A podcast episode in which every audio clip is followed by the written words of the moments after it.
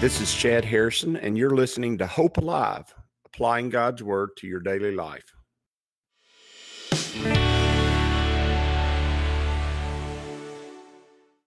Hi, this is Chad Harrison, and I am the teaching pastor of Lake Community Church and have been serving as a pastor for 25 years. I'm also a practicing attorney. This podcast is designed to help you study God's Word and find God's will for your life. I pray in the name of Jesus right now that God would open up his word to you and allow you to see him and to know him and to know his will, that you might glorify him and that you might walk in faith and power each and every day, especially today, in Jesus' name. In Genesis chapter 7, verse 7, we're going to move through this somewhat quickly. He said, It says, So Noah with his sons, his wife, his sons' wives, went into the ark because of the waters of the flood. And that's it, the Bible wants to be very clear about the Bible wants to be very clear that Noah went in there with his sons and his sons' wives. And it's eight people if you actually count them up. And eight is the number of new beginnings. And it always has been in the Bible. If you look up the number eight, and you see the number eight at work in scripture, it is always the number of new beginnings. And eight is a good day. It is a good number because God is a God of new beginnings. God is a God starts every day new for you. His mercies are new every morning and he is always he is always out for you to see yourself as he sees you and that requires a new beginning because the old ways don't work and the new ways do he and his new ways for you, his new mercies every day bring you closer and closer to him. So he says, of clean animals and animals that are unclean, of birds and everything that creeps on the earth. Knows he's animals clean and unclean. He says, two by two, they went into the ark. Notice no reptiles. Notice no reptiles go into the ark. None in the ark, and notice not not many insects. Although I'm sure the animals brought a bunch of insects with them, they're not mentioned here. And uh, the truth is, there are a lot of insects that can stay in water for a long time. And it says in the 600 years of Noah's life, in the I'm sorry, and it came to pass after seven days that the waters of the flood were on the earth. In the 600th year of Noah's life, Notice this is a hundred years after Noah had his three sons. Obviously, they were all working on this ark. It says in the hundredth year, in the 600th year of Noah's life, in the second month, the 17th day of the month, on that day, all the fountains of the great deep were broken up, and the windows of heaven were opened, and the rain was on the earth for 40 days and 40 nights. Now, obviously, that is a reference. First of all, it has to be a reference to to uh, water that was under the earth, in the crust of the earth, and it spewed out uh, so heavily that it came down as rain and and that is an explanation of what happened here it says in the 600 year of noah's life in the second month and 17th day of the month on that day, all the fountains of the great deep were broken up. So there were there was a there was a great supply of water under the crust of the earth, and it was broken up, and the windows of heaven were open. And uh, many believe that was a water firmament above heaven. That and we talked about that in Genesis chapter one and chapter two. And many believe that the water from underneath uh, spewed up and broke the waters from up above, and all those waters came down and flooded the entire earth. And you say, if that's the case, why, where did the waters go? They didn't go back into the deep because the earth was utterly changed. In fact, I believe the tectonic plates were utterly changed. That was the time when you see just talk about the continental drift and continents moving. I believe there was great seismic activity under the earth at that time and and the continents were moved into their place i believe also that that the water the way the reason the waters receded was because the waters went back up the atmosphere soaked back up water and then also which is you say well, that's not very much you don't really realize how big the atmosphere is and then i also believe that over time the snow caps the ice caps on the north in the north and the south pole came into existence because the earth changed. The, the firmament above the earth was removed. The ability for the sun and all its rays to shine down on the earth and uh, all the bad rays get through and get to us was opened up and made possible. And so as as the months or the few months after the flood took place slowly the polar ice caps were created and they were created fairly quickly because of the because of the cold that did not exist in those places at that time and and whereas the earth was mostly not water now the earth was full of water. I believe that the earth was mostly not the, the sea whereas the earth is around 70% to oceans. I believe before that it was far less than 50% and the oceans were filled. And and and as that happened the modern way our earth exists and how we exist on it took place. And i think that's how it worked I'm not going to go into great detail about that. There's scientists, Christian scientists that you can read and watch, and they explain those things in pretty good detail. They disagree about how it happened. Why? Because 6,000 years ago is a long time. And uh, a lot of people want to act like we, we know this happened 3 billion years ago. No, not really. You don't know that it happened three. You, some of you might think it's a billion. I listened to the other guy over here, and he says 100 million and you go those are big differences in time. When you're thinking when you're going back that far nobody even has a clue. Nobody even has a clue what how long ago that was. The truth is that we have difficulty really understanding in great detail things that happened two and three and four thousand years ago much less six thousand years ago much less six hundred thousand years ago. And those things that we talk about like that are speculation at the very they're they're so speculative. Now you say we have scientists who know these things. Yeah, trust me, I've been with the smartest people in the world, the quote unquote scientists who know these things. Yeah, I don't know if you know it or not, but the main thing that drives science nowadays is government funding. The way way scientific research is done is through the universities, and the way universities get all their money is through government funding. And scientists tend to look for and find the things that the government wants them to look for and find. And you say, Are you questioning the integrity of scientists? A lot of them don't believe in God. So I don't know exactly where they get their integrity. Okay. If you don't have a if you don't have a fundamental moral foundation, then I'm, I'm just not really sure about that. And when somebody comes on TV and tells me that they know something happened 3,000 years ago in great detail, I question that because we sometimes don't even know what happened really in great detail a hundred years ago. And uh, and am I questioning everything? Yeah, I do. I do question everything but God's word because I found over almost 50 years of life that God's word is the only thing that's ever been really true to me. The only thing that's ever been ever been really something that I could count on and expect to be true and true all the time. And I'm not anti-scientist. I'm I, my, my favorite heroes of the world that are not in the Bible are, are scientists. And my probably my greatest hero is Einstein. I love Einstein. I love studying his theories. I love studying. They're really not theories. They've been pretty much proven to be laws. I love science. I love history but I also understand the limitations of science and history. And I love when people put people, other people up as as infallible as far as their knowledge and information and telling me that these scientists or these doctors or this lawyer said this or that or the other. And then that's supposed to be gospel to me. Is just not this. I don't accept that. I don't accept that as gospel. I question it. And i definitely question if somebody has something to gain from what they're saying. And uh, most of the time that's true. And so i look back at this and it says that the waters from the deep pierced the waters up above, and the heavens, the windows of heaven opened up, and uh, the water, the earth was flooded, and it covered the whole earth. And the rain was on the verse 12 says, and the rain was on the earth 40 days and 40 nights. It didn't just rain one day, it rained 40 days and 40 nights, and it filled the whole earth with water. And it would take that much if the earth wasn't predominantly water before the flood, it would take that much water to do it. You say, where did that water from? I already told you, it came from the it came from the deep. It came from the uh, wells of the deep. And uh, is that possible? Is it possible that there's water, lots of water deep under the Earth's crust? Would it be possible that that's doing it? Well, watch science today, And many times they'll tell you, we believe this planet has a lot of water. And then they look at it and it ain't got any water on the surface. And they say, we believe because of the way it moves and the way it orbits and all that kind of stuff that there's a lot of water underneath the surface of those planets. And those planets are so far away that they can barely see them and yet they telling you that there's water up under them. I'm telling you that we're here on this planet. There's a whole lot of water on this planet.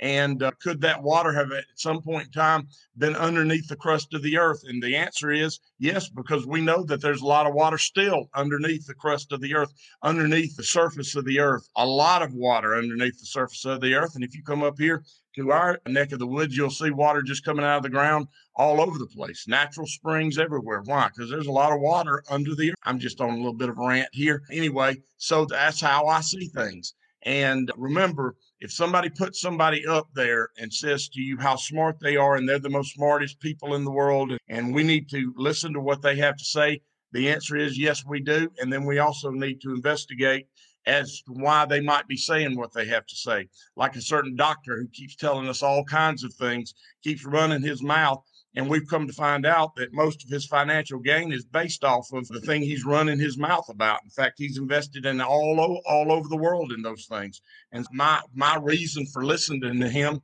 has diminished ever since the first day I saw him because I really realize who he is. I know who he is. He's a government bureaucrat who's, who's super wealthy. And he's super wealthy because of his position. And um, that means to me that he's likely telling me stuff to make himself wealthy more.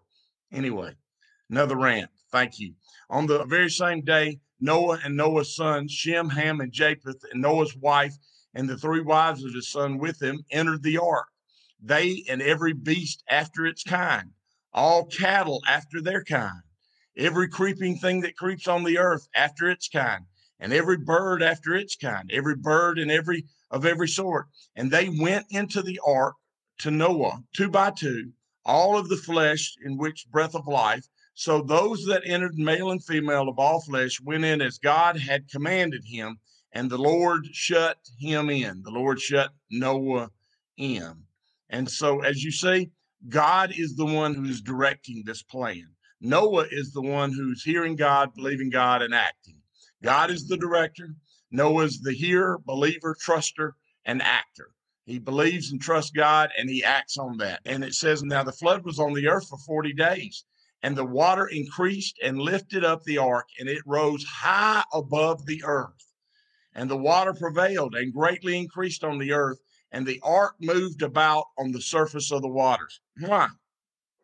Because in essence, the ark was a giant barge, and it just moved about wherever God moved the ark about. Wherever that was, it moved.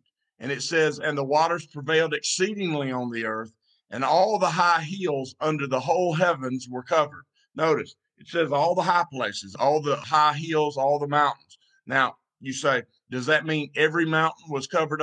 I, don't know. It doesn't use a word here that is exactly mountain. It's properly translated as it is in the New King James Version here. It's properly translated high hills. It was Mount Everest covered. I don't know. I wasn't there and it doesn't say that every mountain was covered. It says all the high hills, all the thousands of feet above sea level.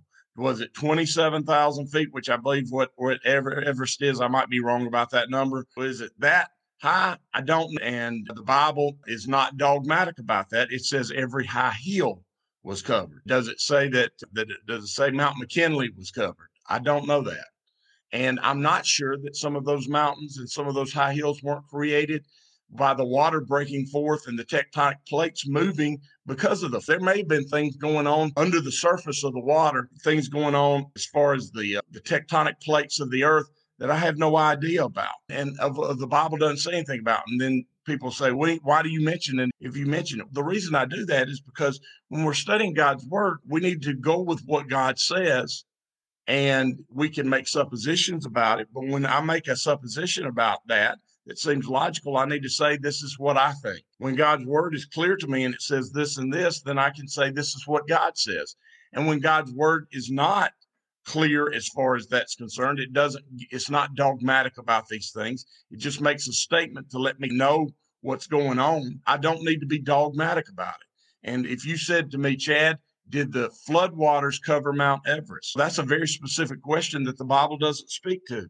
And so my answer to that question is I don't know. I don't know what that is. I don't know whether it did or not. I know it covered every high hill, and I know uh, high hills are well, they're high, and it got up pretty high on the earth, and there there wasn't very easy places to survive, and it killed all the life on the earth. So I'm gonna say it killed every place where you could actually live on the earth. And all the animals on the earth that lived in those places, I'm going to say it killed those folks, those animals, and all the people on the earth. And I don't know. And the other question is, how long has Mount McKinley been there? I don't know that either. And I don't know how long Mount Everest has been there. I have no idea. And uh, you can say to me, there's scientists say that it's a billion years old. There's also scientists say that's 50 million years old. And that's a big difference. A billion and 50 million, 50 million, so one to one twentieth of a billion. And that that's a big difference in, in in time and space. And even the even what they say the universe is as far as how old it is has changed tremendously over time. It's even cut it's been cut by way more than half by most scientists. And like i said where the bible's not dogmatic i'm not dogmatic. I don't get all bent out of shape. And the bible does not tell me that every mountaintop was covered by the flood. It said, and the waters prevailed exceedingly, meaning the waters covered almost, if not all, the earth. They prevailed. They overcame exceedingly, meaning almost ex- almost completely, maybe even completely. Don't know on the earth, and all the high hills under the whole heaven were covered. And so that means that the water got up really high. And it says, and the waters prevailed 15 cubits upwards, and the mountains were covered. Uh, does it say all of them? No, it said all the high hills. Then it says here, mountains are covered. It doesn't say all the mountains. It just says, and the mountains were covered. Like I said, does it really matter? Not really. There's certain levels of Mount Everest that no animal lives on. So would it be required that all of Mount Everest be covered in order for all the animals to be killed on the earth? And the answer to that question is no. But does it say that Mount Everest was covered? Perhaps. Probably. Don't know for sure. Don't even know if Mount Everest was Mount Everest at that time.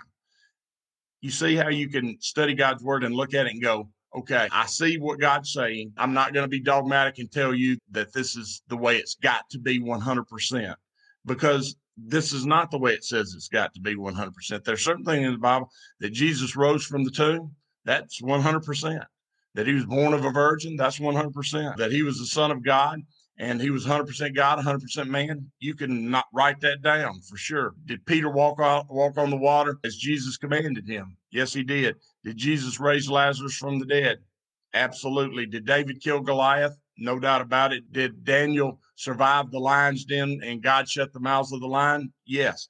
Did he use a bridle to shut the mouths of the lion? Don't speak to that. I don't know how he did it. The angel of the Lord shut the mouths of the lion. I don't know if he said, shut your mouth and the lion shut their mouths. I don't know how that happened. No, I can't tell you in detail how it happened. I can tell you what the word of God says happened. And what happened here was there was a flood on the earth that was caused by waters from the deep and waters from heaven, and it covered all the high hills and it covered and it covered the mountains. It doesn't say it doesn't use the same phraseology, all the high hills and all the mountains. It says it covered all the high hills and the mountains.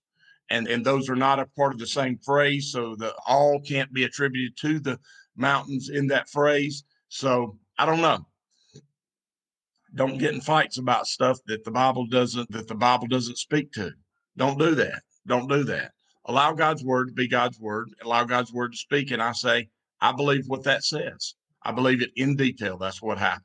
But in the detail that god provides i believe.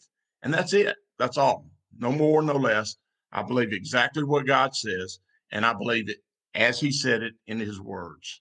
it says, And all the flesh that moved on the earth, the birds, the cattle, the beast, and every creeping thing that creeps on the earth, and every man, all in whose nostrils was the breath of life, of the spirit of life, all that was on that day on dry on the dry land died. And that's the end of it. The whole purpose was of the flood was to wipe clean the earth of all the animals and all the humans. And that's exactly what it did. Now, notice it says all of every one of those died. So if you say to me that couldn't happen unless the mountains were covered, and I know that for a fact, then if you know that for a fact, then the mountains had to be covered. Right. If you say that that didn't wasn't necessary, then I say I hear what you're saying.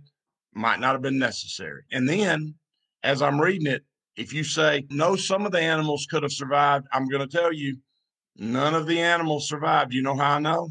Because it says all the flesh died that moved on the earth, birds and cattle and beasts of every creeping thing that creeps on the earth, and every man died.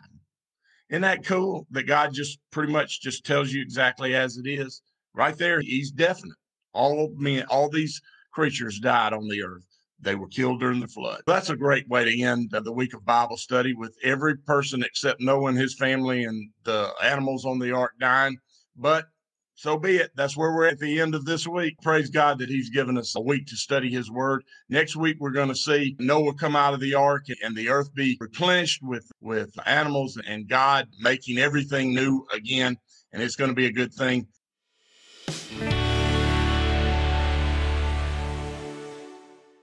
As you go today, I pray that the Lord will bless you and keep you, that He'll make His face to shine upon you, and that He will give you hope and peace today in Jesus' name.